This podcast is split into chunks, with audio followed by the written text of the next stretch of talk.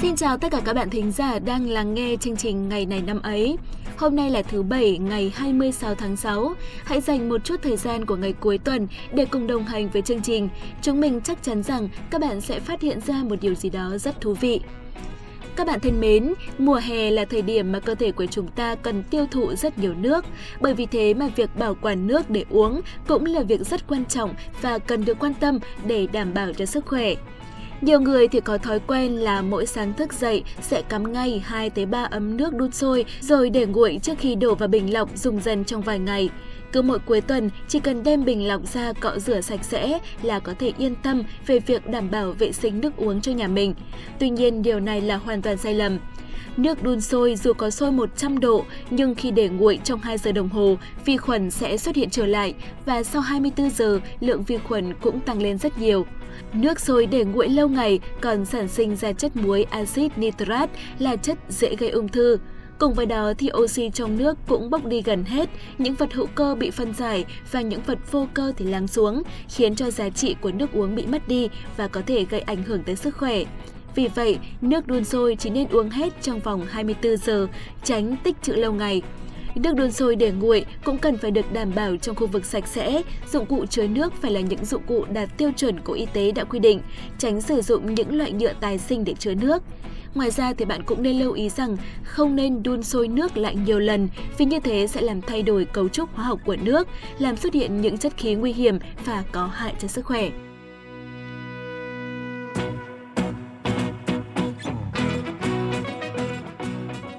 Các bạn thân mến, ngày 26 tháng 6 là ngày thứ 177 trong năm.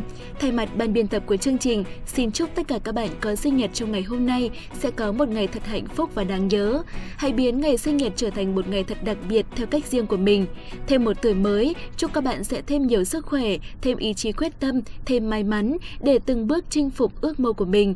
Thành công sẽ đến khi bạn luôn nỗ lực hết sức để tìm tới nó. Hạnh phúc sẽ đến khi chúng ta cảm thấy yêu thích những gì chúng ta làm hàng ngày. Hãy sống thật thành công và hạnh phúc các bạn nhé! Tiếp theo chương trình, xin mời các bạn cùng lắng nghe một câu danh ngôn. Câu danh ngôn này có thể bạn nghe rồi, cũng có thể là bạn chưa nghe. Dù đã nghe rồi và bây giờ nghe lại thêm một lần nữa thì mình tin chắc rằng các bạn cũng sẽ không cảm thấy nhàm chán đâu ạ. Bởi trong cuộc sống này có những bài học chúng ta vẫn cần phải học đi học lại rất nhiều lần. Và câu danh ngôn của ngày hôm nay đó là nếu không biết cách bỏ bớt để tập trung cho điều mình mong muốn thì mãi mãi vẫn sẽ là người vô danh. Bạn thân mến, trong cuộc sống, mình bắt gặp rất nhiều người giỏi rất nhiều thứ, nhưng họ vẫn mãi chỉ là những người vô danh. Và tới bây giờ, mình đã hiểu là vì sao. Bởi vì họ quá ôm đồm, họ không biết cách để bỏ bớt một vài thứ để tập trung cho thứ mình mong muốn nhất. Hãy lắng nghe câu chuyện ngay sau đây để hiểu thêm về điều này.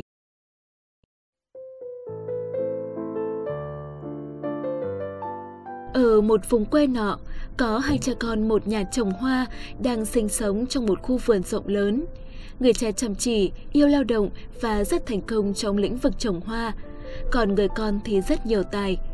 Anh lớn lên trong vòng tay yêu thương và đầy đủ vật chất mà người cha ban cho. Anh đã học được rất nhiều nghề, làm được nhiều điều hay. Nhưng ở tuổi 35, anh vẫn là một người vô danh trong xã hội. Anh luôn suy nghĩ về điều này, vẫn không thể hiểu tại sao mình làm nhiều điều mà đến giờ vẫn là con số không. Người cha hiểu ý, liền đưa anh tới vườn hoa mà ông chuẩn bị thu hoạch. Ông chỉ vào cây bông hồng to nhất, đẹp nhất và rực rỡ nhất nằm giữa vườn cho cậu con trai và hỏi Con có biết tại sao bông hồng kia lại to và đẹp rực rỡ hơn những cây khác không? Có phải vì cha mua giống mới không? Không phải, tất cả đều chung một giống hoa con ạ. Thế có phải cha tưới cho nó nhiều nước, bón cho nó nhiều chất dinh dưỡng hơn không? Cũng không phải, điều kiện chăm sóc và môi trường sinh trưởng của chúng đều như nhau. Vậy thì chắc là đất ở chỗ đó tốt hơn. Con lại sai nữa rồi, đất cũng giống nhau. Người con không biết trả lời sao nữa, anh nghĩ mãi nhưng vẫn không thể nào giải thích nổi. Lúc này, người cha mới ôn tồn bảo. Con có nhận thấy cây bông hồng này ít lá và ít nụ hơn không? À đúng rồi, nhưng có nghĩa là gì hả cha? Trong khu vườn này, chỉ duy nhất có cây bông này là ta thường xuyên nhìn tới. Khi thấy nhiều lá mọc quanh nó, ta đã tỉa bớt. Khi thấy nó có nhiều chồi, nhiều nụ đâm ra, ta cũng tỉa bớt. Người con có phải hiểu ra điều gì đó, gật đầu liên tục, người cha tiếp lời. Tất cả những cây hồng đều có điều kiện sống như nhau, nhưng cây này lại được đặc ân của ta là tỉa bớt cành, nụ và lá, nên chất dinh dưỡng sẽ tập trung cho bông hoa, không bị phân tán đi nơi khác. Chính vì thế mà nó to hơn, đẹp hơn và rực rỡ hơn. Trầm ngân một lúc, ông lại tiếp. Cũng như con, Tuy con rất giỏi, rất nhiều tài, làm được nhiều việc, nhưng vẫn giống như những người khác vì con thiếu tập trung, bị phân tán năng lượng và thời gian vào quá nhiều thứ. Con cần phải xác định mình sẽ trở thành người như thế nào trong 5 năm tới. Con đam mê gì nhất, điều gì khiến con chăn trở nhất, điều gì khiến con có thể sống chết với nó dù có khó khăn. Lúc đó, con sẽ là người thành công, con trai ạ. Lúc này, người con hiểu ra vấn đề, anh khóc rồi quỳ xuống hôn vào tay người cha và cảm ơn ông về câu chuyện đã giúp anh nhìn nhận cuộc đời tốt hơn. Vậy đấy các bạn ạ, ai cũng có những mối quan tâm, nhiều sự lựa chọn trong cuộc sống. Nhưng nếu không biết cách bỏ bớt để tập trung cho điều mình mong muốn thì mãi mãi vẫn sẽ chỉ là người vô danh. Hy vọng câu danh ngôn của ngày hôm nay đã cho các bạn thêm một bí quyết để có thể sớm thành công. Cảm ơn các bạn đã luôn lắng nghe phần chia sẻ của chương trình. Bây giờ đã đến lúc chúng mình cùng tìm hiểu xem ngày hôm nay của những năm về trước đã có những sự kiện quan trọng nào.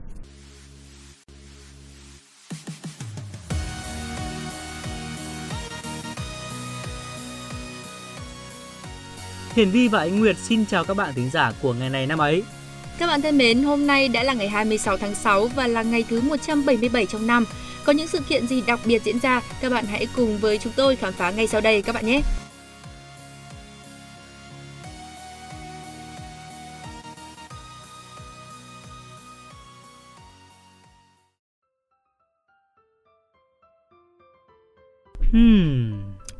Sao thế? À thì vì không biết là có nên mở đầu chương trình với một sự kiện liên quan đến bóng đá nữa không nhỉ? Ừ, tại sao lại không? À thì chả là số trước thì Vi cũng mới mở đầu bằng một sự kiện thể thao nên số này lại mở đầu thì sợ các bạn thính giả thấy chán ấy. Ui rồi Vi nhà ta cứ hay lo xa.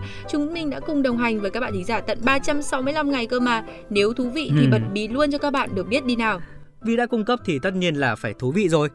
Hôm nay ngày 26 tháng 6 là sinh nhật của huyền thoại bóng đá người Ý Paolo Mancini. Mancini được yêu mến ở khắp nơi như một người hậu vệ vĩ đại và đã đạt đỉnh cao của sự nghiệp. Anh nổi tiếng là người đội trưởng có ảnh hưởng lớn, tính tình trầm tĩnh, cả trong lối chơi và là một hậu vệ hoàn mỹ.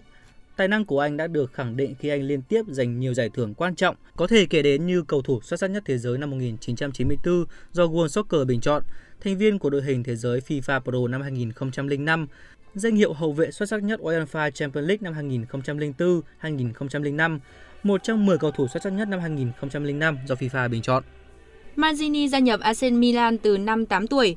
Ngay lập tức anh đã chứng minh được tài năng của mình và được các huấn luyện viên tin tưởng. Anh là đội trưởng đội trẻ Milan giai đoạn 1982-1984.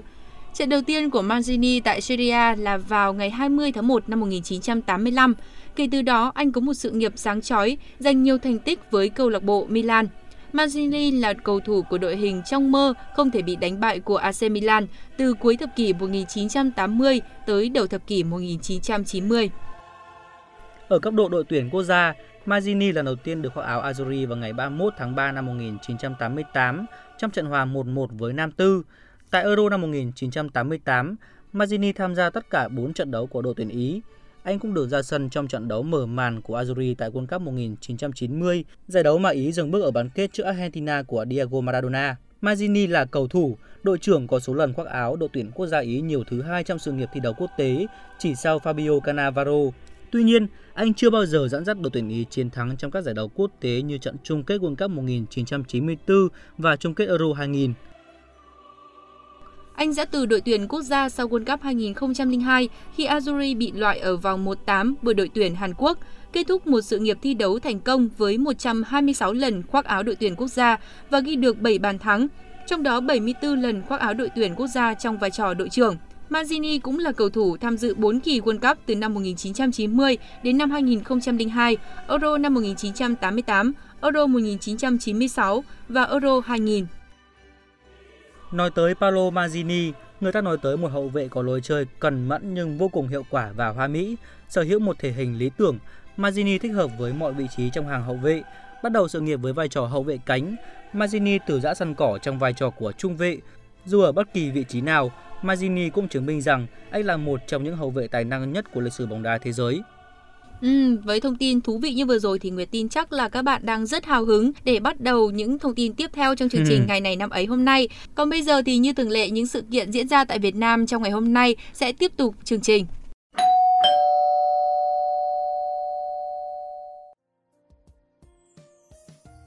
Ngày 26 tháng 6 năm 1460, Lê Tư Thành lên ngôi hoàng đế triều Lê tại Điện Tường Quang, đặt niên hiệu là Quang Thuận, tức vua Lê Thánh Tông.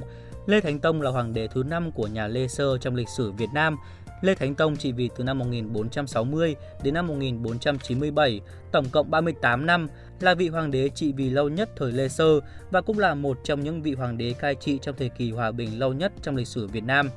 Ông hầu như luôn được các nhà sử học và người dân xem là vị hiền đế tài đức hiếm có trong lịch sử của dân tộc. Các thành tựu về nội trị và đối ngoại của Lê thành Tông đã đưa Đại Việt trở thành một cường quốc lớn trong khu vực Đông Nam Á, cũng như khiến thời kỳ phong kiến, quân chủ chuyên chế Việt Nam đạt đến đỉnh cao, hoàng kim nhất của nó trước và sau không có thời kỳ phong kiến nào đạt được sự thịnh vượng như thời kỳ này. Thời kỳ này được gọi là thời kỳ Hồng Đức thịnh trị.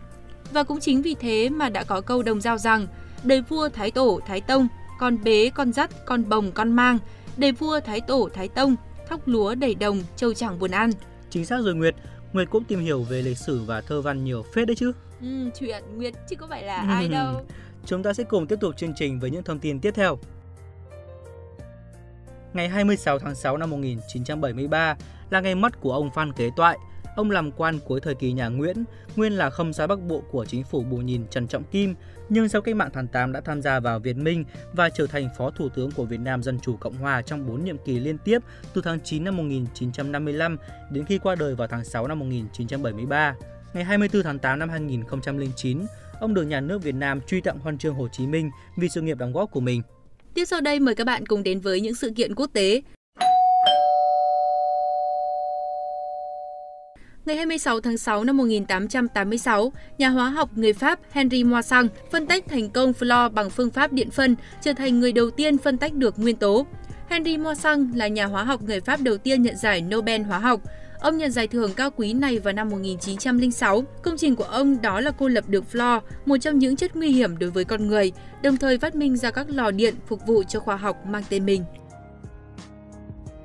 ngày 26 tháng 6 năm 1945 đánh dấu sự thành lập của tổ chức quốc tế lớn nhất thế giới. Tại hội nghị ở San Francisco, đại biểu từ 50 quốc gia ký hiến trương thành lập Liên Hợp Quốc. Liên Hợp Quốc là một tổ chức quốc tế có mục đích duy trì hòa bình và an ninh trên thế giới, phát triển các mối quan hệ hữu nghị giữa các dân tộc và tiến hành hợp tác quốc tế giữa các nước trên cơ sở tôn trọng nguyên tắc bình đẳng và quyền tự quyết của các dân tộc. Hiện nay, Liên Hợp Quốc có 193 thành viên, bao gồm hầu hết các quốc gia có chủ quyền trên trái đất, Liên Hợp Quốc sử dụng 6 ngôn ngữ chính là tiếng Ả Rập, tiếng Anh, tiếng Nga, tiếng Pháp, tiếng Tây Ban Nha và tiếng Trung. Cũng vào ngày này năm 1954, nhà máy điện hạt nhân Opnix tại Liên Xô được khánh thành. Đây là nhà máy điện hạt nhân đầu tiên trên thế giới hòa điện vào mạng lưới điện quốc gia. Nhà máy điện hạt nhân Opnix đã dừng hoạt động vào ngày 29 tháng 4 năm 2002 sau 48 năm khai thác an toàn và hiệu quả. Phần cuối của chương trình hôm nay, chúng ta sẽ cùng tìm hiểu những thông tin về ngày lễ kỷ niệm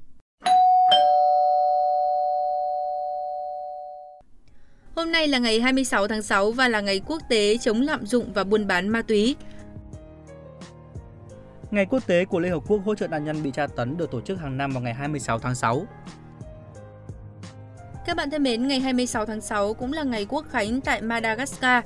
Madagascar tên chính thức là nước Cộng hòa Madagascar và trước đây được gọi là nước Cộng hòa Malagasy, là một đảo quốc trên Ấn Độ Dương, ngoài khơi bờ biển Đông Nam Bộ của đại lục châu Phi. Quốc gia bao gồm đảo Madagascar cũng như nhiều đảo ngoại vi nhỏ hơn.